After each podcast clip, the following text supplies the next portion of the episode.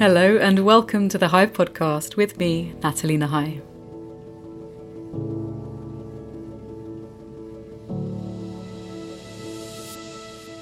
In this series, I want to explore how the coronavirus has and is changing the ways in which we live.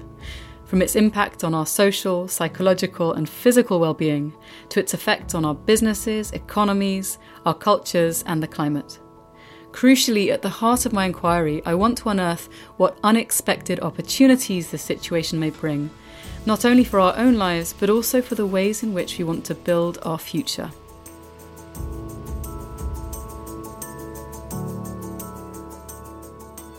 I hope you'll join me as we dive into these big questions. And as always, if you'd like to know more, you can find additional resources and links at nathalienahai.com forward slash the Hive podcast. And you can also reach out to me personally on Twitter, Instagram, and LinkedIn at Nathalie. And if there's anyone you know who's really struggling right now, who you feel might be supported by the topics and themes and conversations that we hold within this podcast, please do send them a link.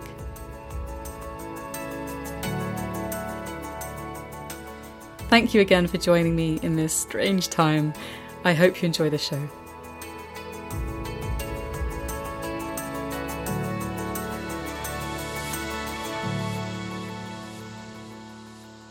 In today's show, I had the pleasure of speaking with Joshua Macht, the Executive Vice President and Chief Product and Innovation Officer at Harvard Business Publishing. An American journalist and media commentator, he joined HBR from Time magazine, where he worked as the editor and general manager of Time.com, as well as the magazine's technology editor. Before that, he was a journalist at Inc. magazine, where he became the editor and co founder of Inc.com. I wanted to bring Josh onto the show to explore some of the impacts that this pandemic is having on businesses, and for most of us, the current crisis has put a halt to business as usual, and with companies and workplaces having to adapt quickly to the new landscape, I wanted to ask him how going virtual may be changing the ways in which we do business, both in the short term and in the future. In this episode, we talk about the values and qualities that leaders will need to cultivate during the crisis, and how this may influence everything from the management of remote workers to the ways in which companies fulfill their social responsibilities. We recorded this conversation on the 20th of March, and it was really interesting to explore how we're already starting to see changes in the ways in which we do business. I hope you enjoy the show.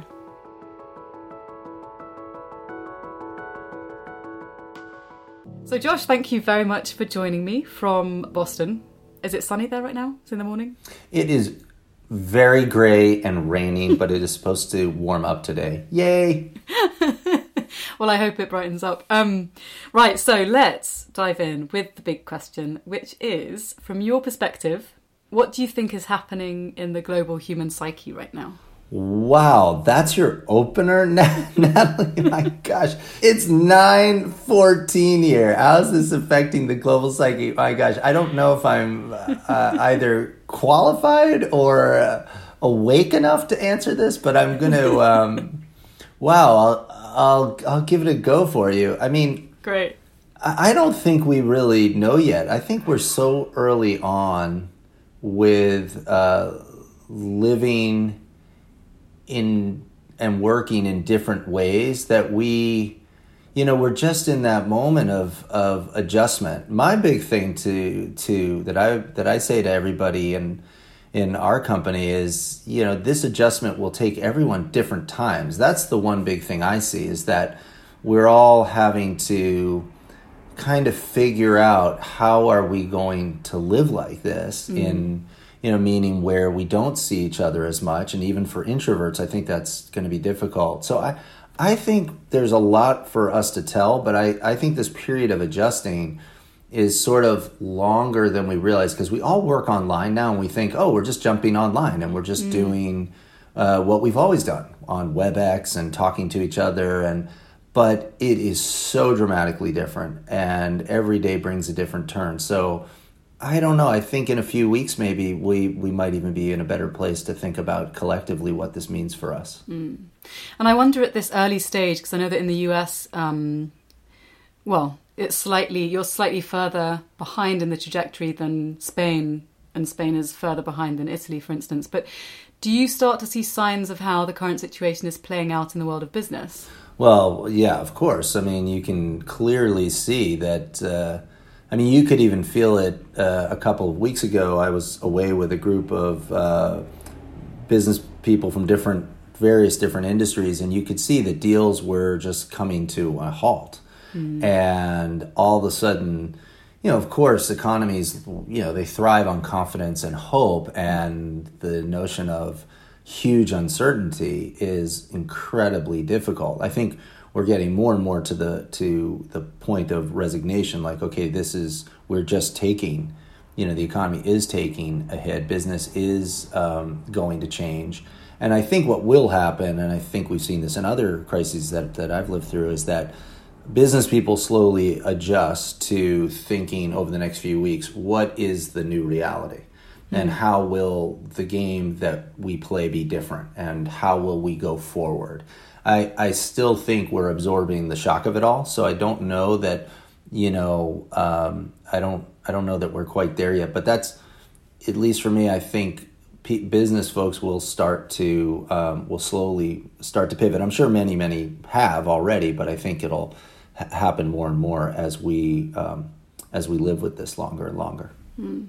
It's a curious one because I think, at least from from our perspective, and having conversations with friends and clients in London, um, also some in in Rome, um, people have quite a different experience the longer they're in lockdown. So, for instance, in Italy, I was talking with clients, and they were saying that that with this forced isolation has come a higher desire or need for contact. And so, for instance, they were telling me that people were opting for video calls where previously an email would have sufficed. Um, and this is two weeks into self isolation, to quarantine, to working online. Um. How do you think our need for social connection might change in terms of its expression now that we're operating increasingly in a virtual space? Well, it's funny you say that because, uh, you know, people uh, whom I work with know me as an extrovert, and uh, we're a publishing company, so there are lots and lots of introverts, mm-hmm. which is mm. great. Um, but for the extroverts, you know, it's sort of uh, we're on the vanguard, we're on the cutting edge of feeling this acutely, right? Mm. Because all of a sudden, you know, we we thrive on that sort of human contact. Uh, um, I think it's really interesting. All the Twitter traffic around, uh, you know, people in Spain and Italy playing music on their on their balconies. I don't know how that would go over in my little neighborhood in New England. I'm, I'm not quite sure if I start playing the accordion out there. if uh, if I, I, I feel like here people might like throw things, you know, like we're trying to put the kids to sleep. Oh. Um, so I'm not sure how that goes down. I think I one thing I've noticed right away though is that there is this video conferencing is is just really this like pale shadow of real interaction, mm-hmm. and that um, you know when I walk out into my neighborhood and take walks during the day and see people you really get the contrast from looking at people on a mm. screen all day. So, well, we'll take it, especially if you really thrive on human interaction. It's nice to see people and it's better than nothing. I it's also it's not quite uh, it's it's not quite what it really needs to be. And I mm think that's going to be, you know, difficult for people, especially if we get more and more, you know, now we're hearing in the United States, California is being sort of said like everybody stay in your homes. Mm. That's a big that's a big big deal, and um, you know that is going to be incredibly trying over time. I think for introverts and extroverts. Mm. And I wonder if you're seeing a shift in how people are using technology because obviously a lot of us are trying to replace social interaction physically with virtual interactions like on um, Zoom or WebEx or Microsoft Teams or whatever it might be. Um, do you think that this might actually spur a leap in innovation in how these platforms are designed? Yeah, I I think so. My that would be my my bold prediction is we are going to you know find virtual ways of connecting beyond like you know what we've seen of second life or even I, am not even talking about virtual reality because right out of the gate right what we're seeing is in our company at least, people um, there have been virtual cocktail hours. Um, I know I hear lots of stories of people doing that in the neighborhood. Yeah. We I have a little group. Um, I like you, Nathalie. I play music with a small little group of folks at my um, uh, friends, basically at the company and outside. So we we were like, well, let's try and get together. Now it's kind of really difficult to use uh, Yeah. video conferencing right now to do that. So, so which we knew, but we were like, whatever, let's just try it and we'll have a beer together or whatever. but um, and then we quickly found that there's all this sort of virtual session, uh, you know, software out there, and I, I just think you, you see it with um, all of a sudden surfacing Netflix watching with friends, you know, that you can Oh. chat and watch Netflix with these apps. Huh. That's you see that stuff surfacing. Yeah, so I think we are um, going to. I think new things will pop up. People will see it as an opportunity for like, how do we have that real human connection that um, that so many of us thrive on? It sounds like finding ways to enrich previously more solitary experiences with that social contact. So the Netflix watching that with friends sounds really interesting. But I've been thinking about this from a personal level for a little while. Um, and also seeing how people are responding to the situation because it is something which provokes deeper questions um, and also more of an emotional and even existential response.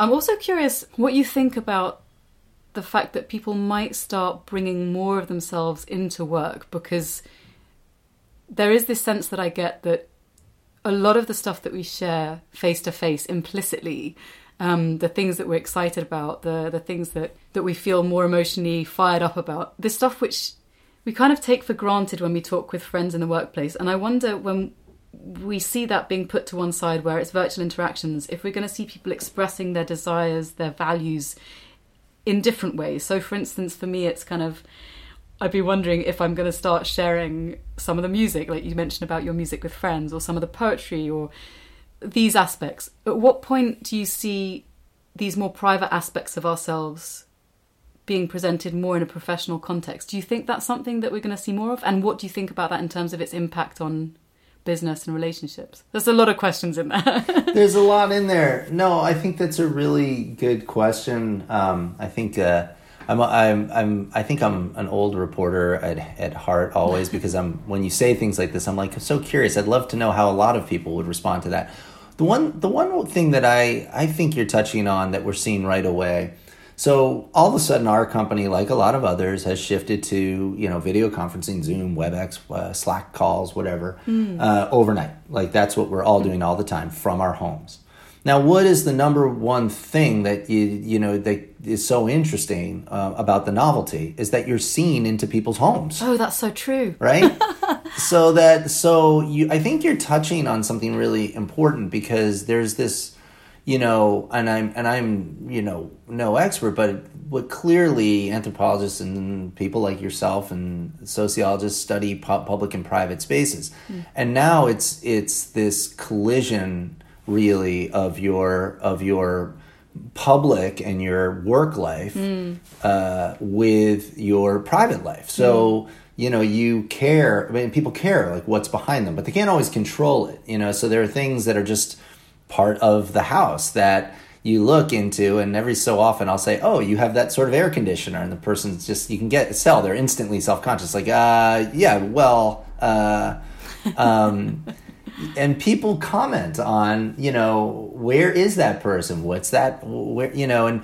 we're even told you know we give advice on the harvard business review's website we have articles about working virtually and a part of it is like when you start give a tour of your of where you, you are you know like and um uh sure i guess but it is this thing where all of a sudden you know you're uh, and for some people who are very very private their private home and their private that's really you know and you almost it'd be funny to study you know are the people who are private and introverted just you know do they only have white backgrounds because they're like i'm not going to give away a thing and the extroverts like me have you know like their you know uh, 1981 poster of bruce springsteen on the wall you know it's like what are we what are we willing to show um, what are, what are we not willing to show? What does that say about who we are? I mean, I think those are all interesting questions. Now, the other thing you might be pointing towards is that as we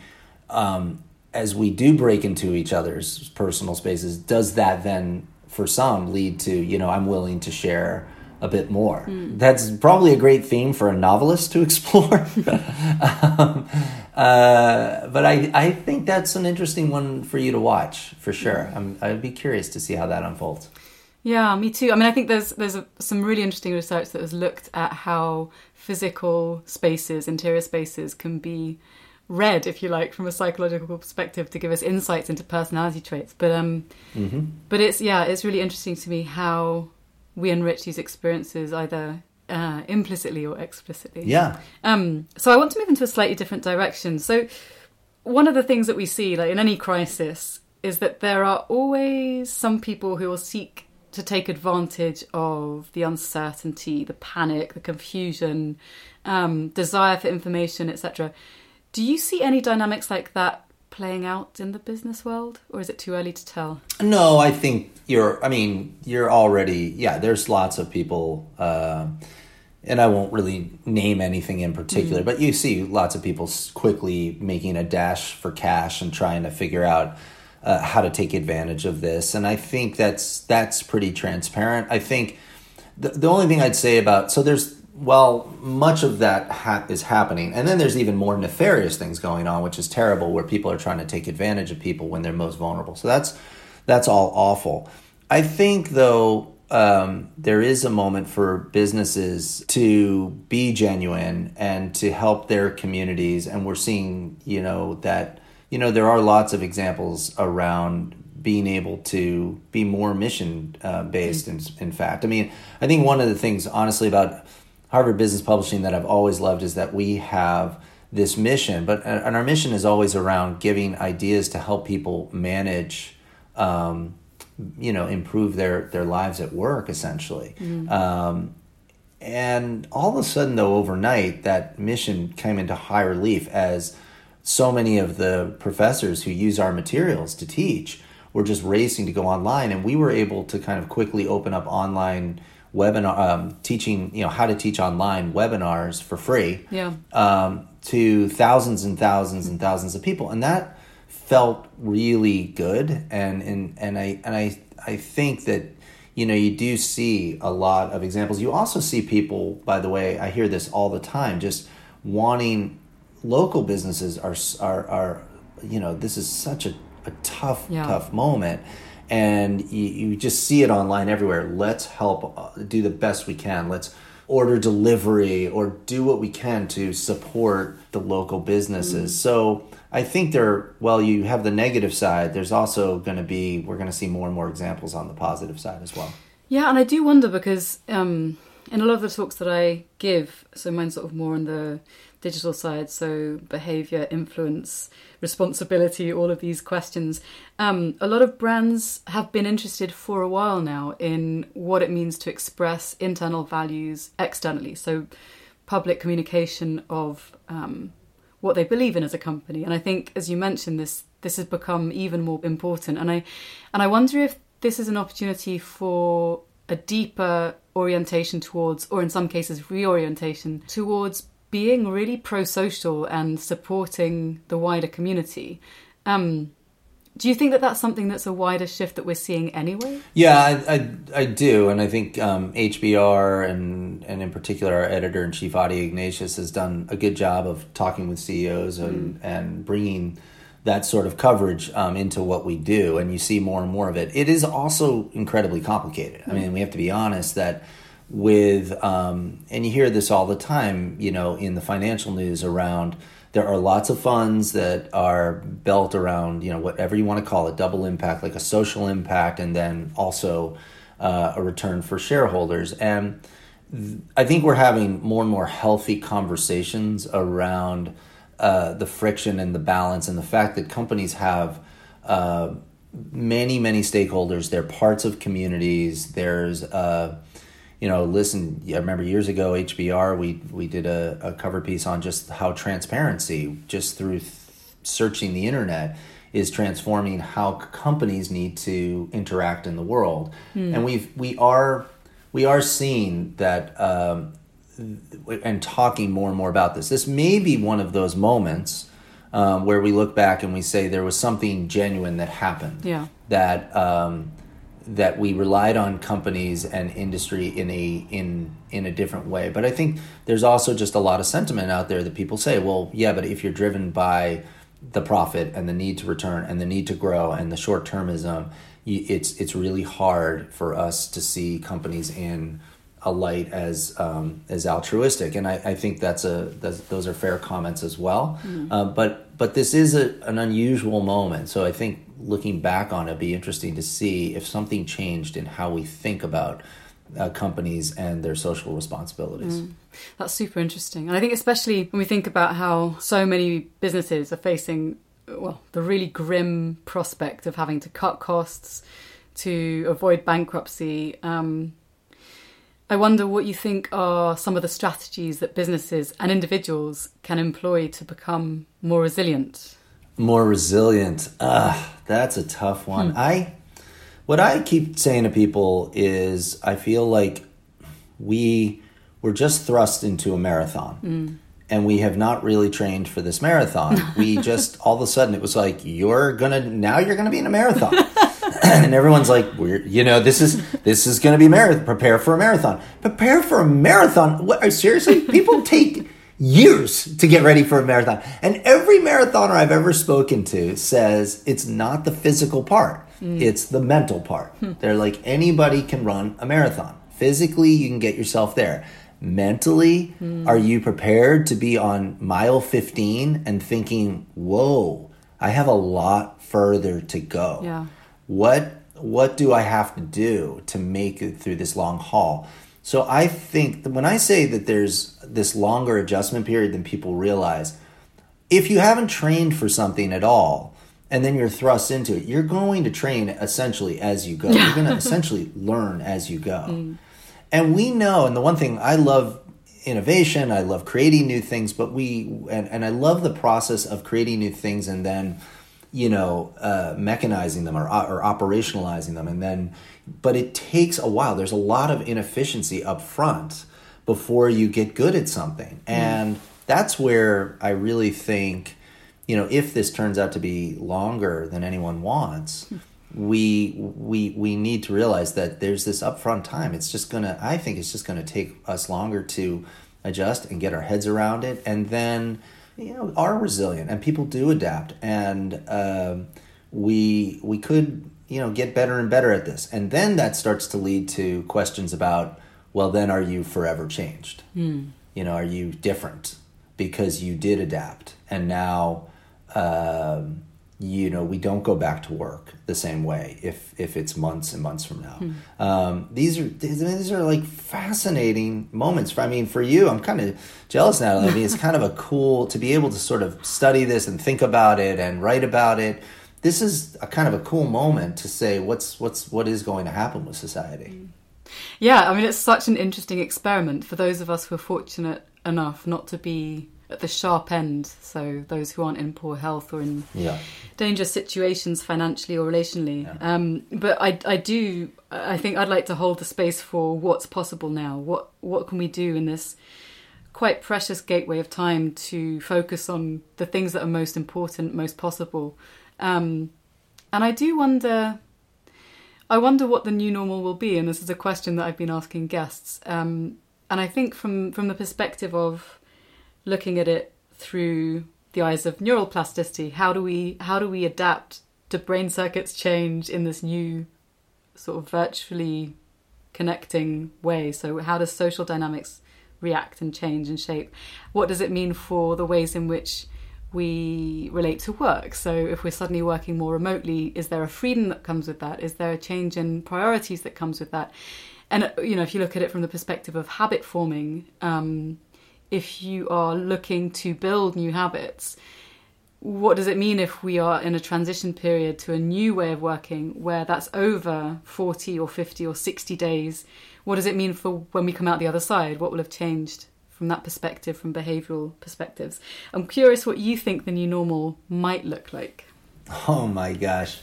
Wow. I mean, I you you ask tough questions now. I and I love I love thinking about the future. I always have. You know, um, I wasn't like a big sci-fi kid, but I just like thinking. You know, well, how are things going to be different in the future? And then all of a sudden you have these this this you know uh, disruption that changes everything. Um, and so it's really hard to tell and and uh, you know and, and even guess about what we might look like mm. uh, you know and i'd be even I'm, I'm sort of curious like i'd love to uh, listen to this recording even two weeks from now and think like hmm, how wrong was i and i'm sure i'll i'm sure i'll be wrong but but um but but it's a fun game anyway so let's yeah. do it um I think there are parts of this new reality that are going to be all of a sudden difficult to leave, and that um, yeah. I think I already see people a little bit online um, in the conference calls. I can see after one week, by the way, it's just mm. been like, five, you know, we're on day five for us as a company. But you can see here and there just a little bit more of people's true self yeah. and um, i think that in ways that that as i was saying when you're in the public space of work you know and you're professional and we're all professionals um, you you don't you don't show off i mean people i, I kind of do because i'm a little bit more out there I, but most people don't mm. and and so all of a sudden how how do you put that back in the box. I, mm I, I don't know that you do. I think there are also just things about new habits and new ways of even the small thing about just getting rid of all of a sudden the commute and then mm. realizing, well, what am I doing with that time? Yeah. And then do I want to relinquish that at the end of this? You know, for many of us, the shift to managing remote people is very difficult. That's mm. something we talk about all the time. Now, if we get good at it, we may want to be much more distributed so that notion of you know uh, one day or two days at home each week all of a sudden it may not be such a dichotomy like the work from home day versus the it may be very fluid mm. like well i know that this is going to change us and i know it'll be the changes will be deeper the longer mm. we're in this my gut though is just that we're going to find some things we we really like about this life. And it's that it's hard to say that right now because we're terrified, um, we're impacted, we're watching, as you said, this is just such a tough moment for so many people, and it and it could get a lot harder. Mm. Um, but my, my guess is um, there there there's always like a silver lining. There will be thing there will be some good, and there will be some things we like, and there will be ways that um, you know we are changed uh, forever as, as a result of it. Mm, it's such an interesting thought experiment, um, and I know as I've been reading the the tech giants of Silicon Valley in particular have been moving in the direction of remote working for quite some time already, and some of these were the first companies to physically support their employees to work from home, buying things like desks and chairs and laptops and stuff. Um, and I wonder, from your perspective, given that we are very early on in this process, how has the situation shone a light on the things that you value and hold dear? Already out of the gate. Um, mm. Yeah, I mean, uh, that's really an interesting question. I think, you know, one thing that happens right away in or happened to me right away is all of a sudden so I have one. Uh, I have two kids um, who you know, one is a freshman at college and abruptly had to come home. Mm. The other a senior in high school. And that was always such a fun time where school didn't really matter much in the United States, and so she, um, it, it just accelerated the okay. Well, I wasn't really caring about school. Now I, now I, it's sanctioned. Like I don't have to. So all of a sudden, uh, there uh, we're all around together, and that is, um, you know, it's really a test in some ways mm. because now they're adults. Um, but in others, it, it reminds you of just you know how nice it is to be together. Um, and you know, and I, I also have to say you're you're catching me at least. You know, with only being four or five days in, I started maybe yesterday and I think this weekend probably even more so to think like, okay, you know, what are those things that I really um, will want to focus on? Mm. How will the way I use time? You know, I'm someone who's, well, I'm I'm pretty I'm out there in many ways. I'm also pretty mechanized, and you know, my day is I'm a kind of a slave to the calendar and meeting to meeting to meeting to meeting. Like so many people, you barely have a moment to think. And I think all of a sudden we're, at least for me, I'm, there's a moment of like, let me step back and and reallocate my time in different ways. And what do I want to, um, if I'm going to have more time inside my house, like what does that mean? Yeah, I, you know, I've always played a lot of music. I've always I've I write and do other things.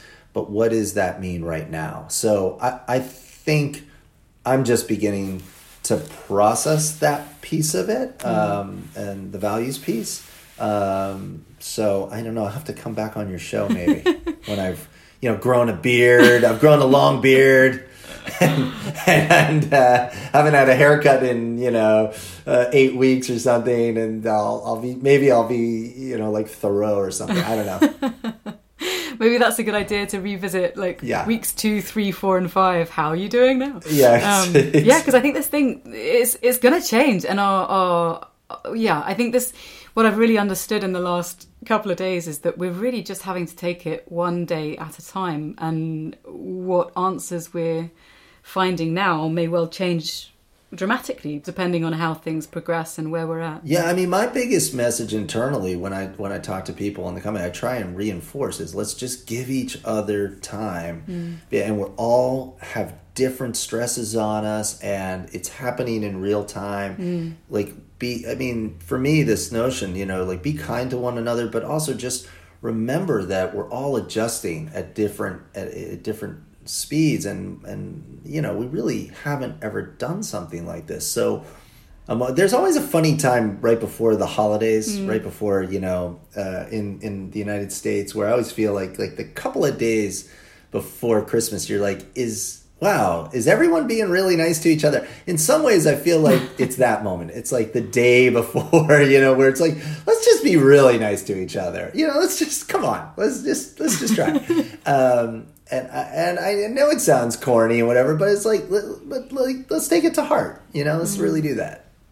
There's a possibility that that this fundamentally changes the way that we lead as well. So the people who are in positions of authority, who maybe have a more disciplinarian, authoritarian style, I wonder how that's going to be received as this uncertainty plays itself out. Um, and I wonder if it creates perhaps more space for more collaborative, more empathetic, socially intelligent ways of working. What do you think about that? Well, I think, you know, when you touch on leadership, it's really interesting um, because, you know, my feeling is this is a moment where it's really, it's, it's hard to uh, stay focused on work mm. all the time you know right now and i think yeah. you know part of it as i say you got to give give each other the space but i think as leaders i think we will look back and see some styles worked and some didn't i mean we we know we look at things like you know if you look at the shackleton story which everybody likes to look at and think about you know how they survived on this great exploration that didn't go so well mm-hmm. and what and the dynamics of how what happens with leaders when you know different styles um, you can can really make or break you. And it's such a test of leadership too right? To that notion of can you get people excited and motivated to to follow and to uh, want to do their best and want to in our case you know we really have a mission and we try and make meaning and purpose out of that. But it's mm. it's really difficult when people have so many other distractions. And i'm not I don't know. You know, I know for myself, I, I feel like I'm being tested in real time. And um, I don't know if one style uh, ultimately is going to outdo another. I just know that every style of leadership is going to be under this test. And I, I think the, the only thing I think of from the HBR perspective is that I do think there's a moment where we can learn a lot about ourselves yeah. as leaders, where we can say, we can kind of say week to week, what is working, what is, you know, what's not working, um, and and kind of in real time see for ourselves how do we do um, how can we do better. Mm. And I wonder what qualities you think will be most helpful during this period? Because I mean, we've touched on the aspect of bringing people into our homes at varying degrees, and you know, yeah. leadership styles obviously going to have an impact. Yeah. Do you see certain qualities being more called upon right now to help people during this moment of transition? Yeah, I definitely do. I mean, for me, I think the number one thing is empathy, and I think when you feel it from the top, mm-hmm. I think uh, you know, even you know we're not the most hierarchical organization on the planet, and some are flatter than others. But there is a sense of leadership and people picking up uh, a vibe from leadership, and I mm. think empathy uh, goes a, a long a long way, and it you know, you, you, see these psychological experiments all the time where if one person starts yelling, another person starts yelling, they ratchet up, you know, people ratchet up the anxiety, right? And I think a part of it is um, that people do mirror each other in those ways. And mm-hmm. I think when you start to uh, show empathy as you go through these trying moments, um, it, it, it's contagious, but in you know in a good way, not mm-hmm. in, not in the bad way that we're saying. It's a good contagion, and that um, I think right at the outset for me, that's the one that that attribute just pops up in my mind. That you know I want the leaders around me and at our company to um, really take into account the fact that this is so trying for people and that we will get through it. And um, that may change. There may be other uh, uh, prominent attributes for sure, um, and competencies and skills, uh, financial acumen, and things like that will come into play for sure. It just seems to me that the one at the outset mm. it, it would be would be empathy. That one. So I know with HBR, you guys work with a lot of really big businesses and encourage all sorts of wonderful explorations into many aspects of business. Um, one of the things I've been thinking a little bit about, um, because a lot of my friends work as self employed consultants and writers and creatives, is how the current situation might impact them um, and what might be helpful advice for people in these self-employed positions. I don't know if you want to have a stab at that. yeah, so you're right. I mean, we do talk to a lot of big companies, so that's for sure. Um, my my shameless plug is that um, Harvard Business Review and HBR.org, we talk a lot about managing yourself. Hmm. Uh, and that's been a long, long time theme for, for many, many years. And I think uh, there is a tremendous amount, um, you know, around as we go through this that people can think about um, in terms of one of the big areas that we that we uh, write a lot about is emotional intelligence, and that mm. I think whether you're in a big or small business. Uh, I don't know if you're hearing the dogs bark in the background. Sorry about that. See, working at home. Um, but I think the the emotional intelligence piece I think is going to be really important whether you work on your own or in a big company because you're you're still out there interacting with customers, with family, with clients. You're you're managing all these things, and so having that self awareness um, as we go through the crisis, I think is um, and and ba- and the whole what we're seeing these these whole notions around mindfulness and that those mm. themes um, I think are super important for individuals right now um, because it is hard uh, under such stress to slow things down and to be as thoughtful as you want. Interactions are on phones; they're fast. You may, you know, you may get a, a call from a customer um, or someone who's doing a freelancer, and you may be in the middle of something at home that's crazy. Mm. It's it's we're in such different circumstances that I think a lot of those trends um, around things like mindfulness and whatnot are are actually going to become pretty useful to people mm-hmm. um, as they think about you know managing themselves through this, and um, we'll we'll see. Hopefully, we can learn. Mm-hmm. I mean, obviously, again, this is back into the territory of thought experiments, which I think we're going to be in for quite some time.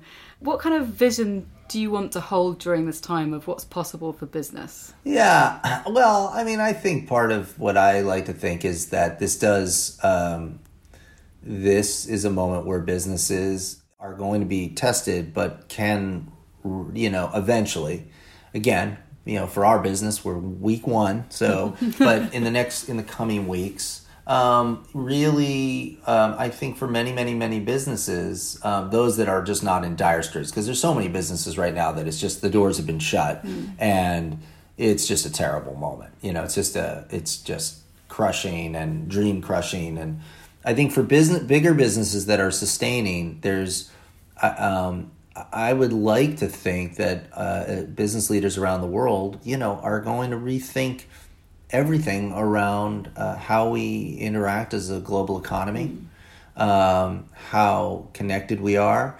Some are arguing, you see this already in the press, that we're sort of, you know, globalism has peaked. Hmm. Um, all these trends are, are, around that we've seen around the globe in the last, you know, uh, five or ten years around nationalism, things like that, have, have taken hold.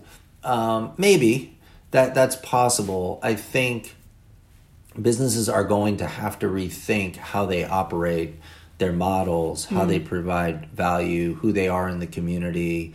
Um, I, in my dreams, I like to think that this brings to the forward that social part of, for lack of better words, that social responsibility that businesses have that so so many people feel gets ignored, mm. and um, that businesses are only out to maximize shareholder value. And those are fair, totally fair criticisms.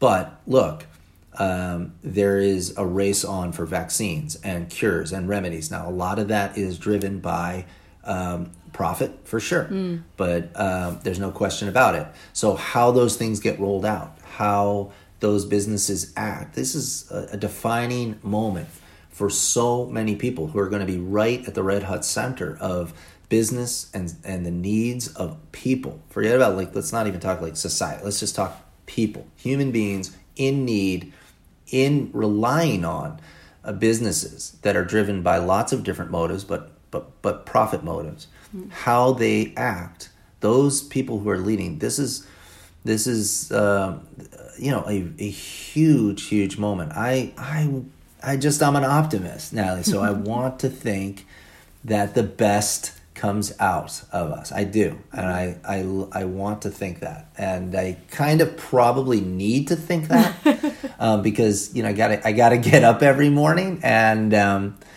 and uh, and I want to be part of a publishing entity that helps people to do to to be, to be them be, their best selves. So that's my wildest dreams. Um, I don't think it's so wild, but we'll see. I like that vision. I also wonder. I'm curious about what you touched on there around global, kind of global versus local. Um, do you think that businesses will start taking into account more of their local impact as things go on, especially given that there's such a great need for smaller businesses to be supported during this time? Um, and also, I'm wondering if the global connection, the global relating, will happen more virtually as opposed to relying so heavily on physically being present for meetings across the world. Like, what are your thoughts about that? Yeah, I mean, th- there's no question when all of a sudden, you know, everybody's saying, you know, talking about our uh, pharmaceuticals are all manufactured in, you know, China. Is that really what we want? People are mm. asking that question. Is that is that do we really if this is if this is a new normal, like do we really want to be that reliant on? Um, so there could be an overcorrection to let's be let's really think local. Um, there's obviously been lots of trends, especially in the food industry. You know, the local, the local, uh, you know, farm to table, all that stuff. Um, I think you you know there's the the potential for us to think well we got to be you know hyper hyper local. Um, you know this may cause exaggerated swings in a pendulum, right? That that maybe were happening anyway um, but would have happened more slowly. That that could happen. Um, uh, I think it's the one thing I just think at the root of it is that we are probably for communication and transportation reasons. Hmm. Can just connected around the world in ways that um, are I don't know that there's any real going back, even though this is going to make us rethink a lot of global versus local. Um, I I think that the way people communicate, especially when you watch younger, like my my children who are you know the way they communicate around the world and and what they're doing with TikTok and other things. Um, I don't know. I I think I'm not sure that. Uh, uh, going back and swinging back the other way is going to be all that easy. Yeah. Logistically, there's quite a few concepts that we've theoretically been playing around with that are now starting to become perhaps more tangible. So, the one I've been thinking about increasingly is the possibility of rolling out a universal basic income, especially when you hear about um, what Trump was saying about airdropping, well, not exactly airdropping, but um, giving people a stipend, like a thousand dollar grant, for instance, to money, or in the UK, um, the ways in which people might have their businesses propped up, or in other parts of the world, having rent frozen. Do you think that's becoming more of a possible reality for people that, that governments might start to take these sorts of approaches? That it might transform the way in which, I don't know, we, we look at wealth and Yeah. um, how we look after our citizens? Yeah, it's really interesting. Here in the United States, um, you know, we are now winnowed down to, um, you know, just a few presidential candidates. Uh, But uh, there was a big open field just a couple months ago, and there were lots of people in that field um, here talking about, you know, redistribution, but also talking not just redistribution of wealth, but talking about how does the government, you know, uh, things like universal dividends and things like that, um, in a world of AI, you know, in a world where there's more automation, there's this uh, theme of, well, wait a second, that means lots and lots of jobs could be going away Yeah. quickly Yeah. overnight. So how do we take care of this people? Well, guess what? Jobs just went away quickly overnight. It wasn't at, uh, because of automation at all. It was because of this uh, microscopic virus, and all of a sudden, you're face to face with how do we take care of our people. So, um, uh, yeah, I think this this will impact our thinking going forward about government's role for sure. Um, it's uh, it's really unclear, um, and I think it's that's one of the foggiest things right now is you know because our local economies are so much a part of our social lives the the the, the stores and the where we go every day and to get things and um, and it brings a lot of satisfaction for a lot of people and so uh, I think it's there's a lot to think through in terms of government's role in um, it's not just about handing out checks Yeah. um, in order to for people to be satisfied as as in Italy and probably I think in London it's starting to happen now as well. Um, restaurants, bars, clubs are being shut down, theatres, cinemas. It's the things that are kind of really the heart of um, cultural life that you're seeing go first. And of course, a lot of these places are going to find it really hard to keep their doors open on the other side of this. Some of them just are not going to. And so I wonder what what the approach will be by society and governments to help keep this this heart beating and alive because I think it's really vital for people um, to have something to come back to like that. Uh, yeah yeah. I agree for sure So on a personal level, um, I wonder with all of this that's going on and the crazy changes that are happening, do you have a sense of what you're most grateful for? Uh, I think you know these moments. I mean, you just you you can't help but be, um, you know, just think all the time about how grateful you are for for family and friends, and I'm I'm I feel like pretty uh, really lucky on that front, um, where that's not the case for for everyone, you know, and I think that that can be sad because I, I you see that every day and you feel it with um, family and friends where you're just like wow okay we can we can we can all get through this. Um, I'm can be sentimental in a in a weird way so I think it's the little things. When I when I'm on conference calls with people and I see their kids jump into the frame or their dog or whatever I'm grateful that I'm at a company that um, I feel like so many of us get a good feeling from that. Yeah. There are a lot of there are a lot of places that I could work where the child really wouldn't be allowed into the frame and would and Oh, it's like that interview with that dude on the news. yeah yeah exactly exactly it's exactly like that right you, and you see that and you're like there's a lot of places where you know the kid can't just jump onto dad's lap Yeah. Um, or the dog can't just come. And then when I see that, and I see everybody all eyes to the kid, and the you know, and that people um, get a good feeling from it together, and I and probably some of that comes from you know leadership feeling like that's a good thing. Mm.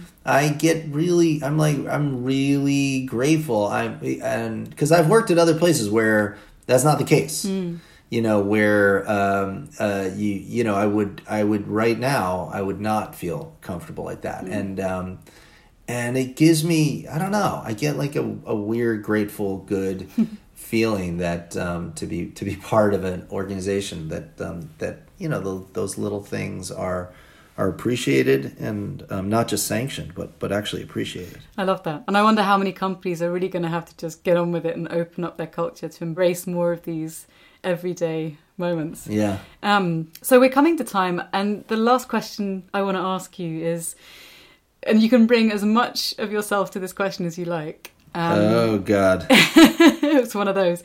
For everyone who's listening, what question would you like people to dwell with at this moment in time? What question would I want people to, um, you know, I think, um, gosh, that's a really, that's a good, that's a good question. You ask these big questions of like, you know, col- like what if collectively humanity, and that that's hard for me to think on that uh, scale. Um, Sorry. no, no, it's it, it's good. It's just yeah, it's no, it's really good. It's just it it can be it can be difficult. Um, I guess my part of my personality is just sort of the question of, you know, how can I contribute in in a meaningful way? Mm. How can I contribute in ways that not just move um, our business forward, but um, help people in some way mm. and make the the world a little bit better in in some small way. So asking that question, grappling with that question, and that may just be just like, oh, let's just keep it together. The answer just might be like, let's just keep you know let's just try to keep it together especially you know in in cases where you know there's um, people are just trying to keep their family and friends and just some sense of normalcy mm.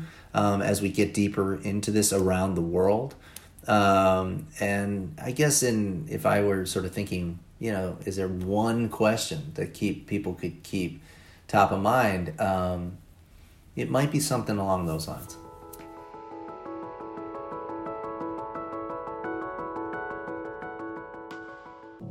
Thank you for listening to the Hive podcast with me, Nathalie Nahai. To find out more about today's guest and the topics we explored, you can visit the show notes page at nathalienahai.com forward slash the Hive podcast.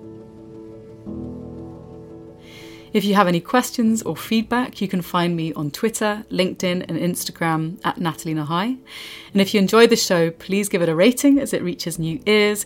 And also, if there's someone that you feel could be supported by the content of this series, just ping them the link. Thank you again for listening, and I look forward to sharing more with you in the next episode.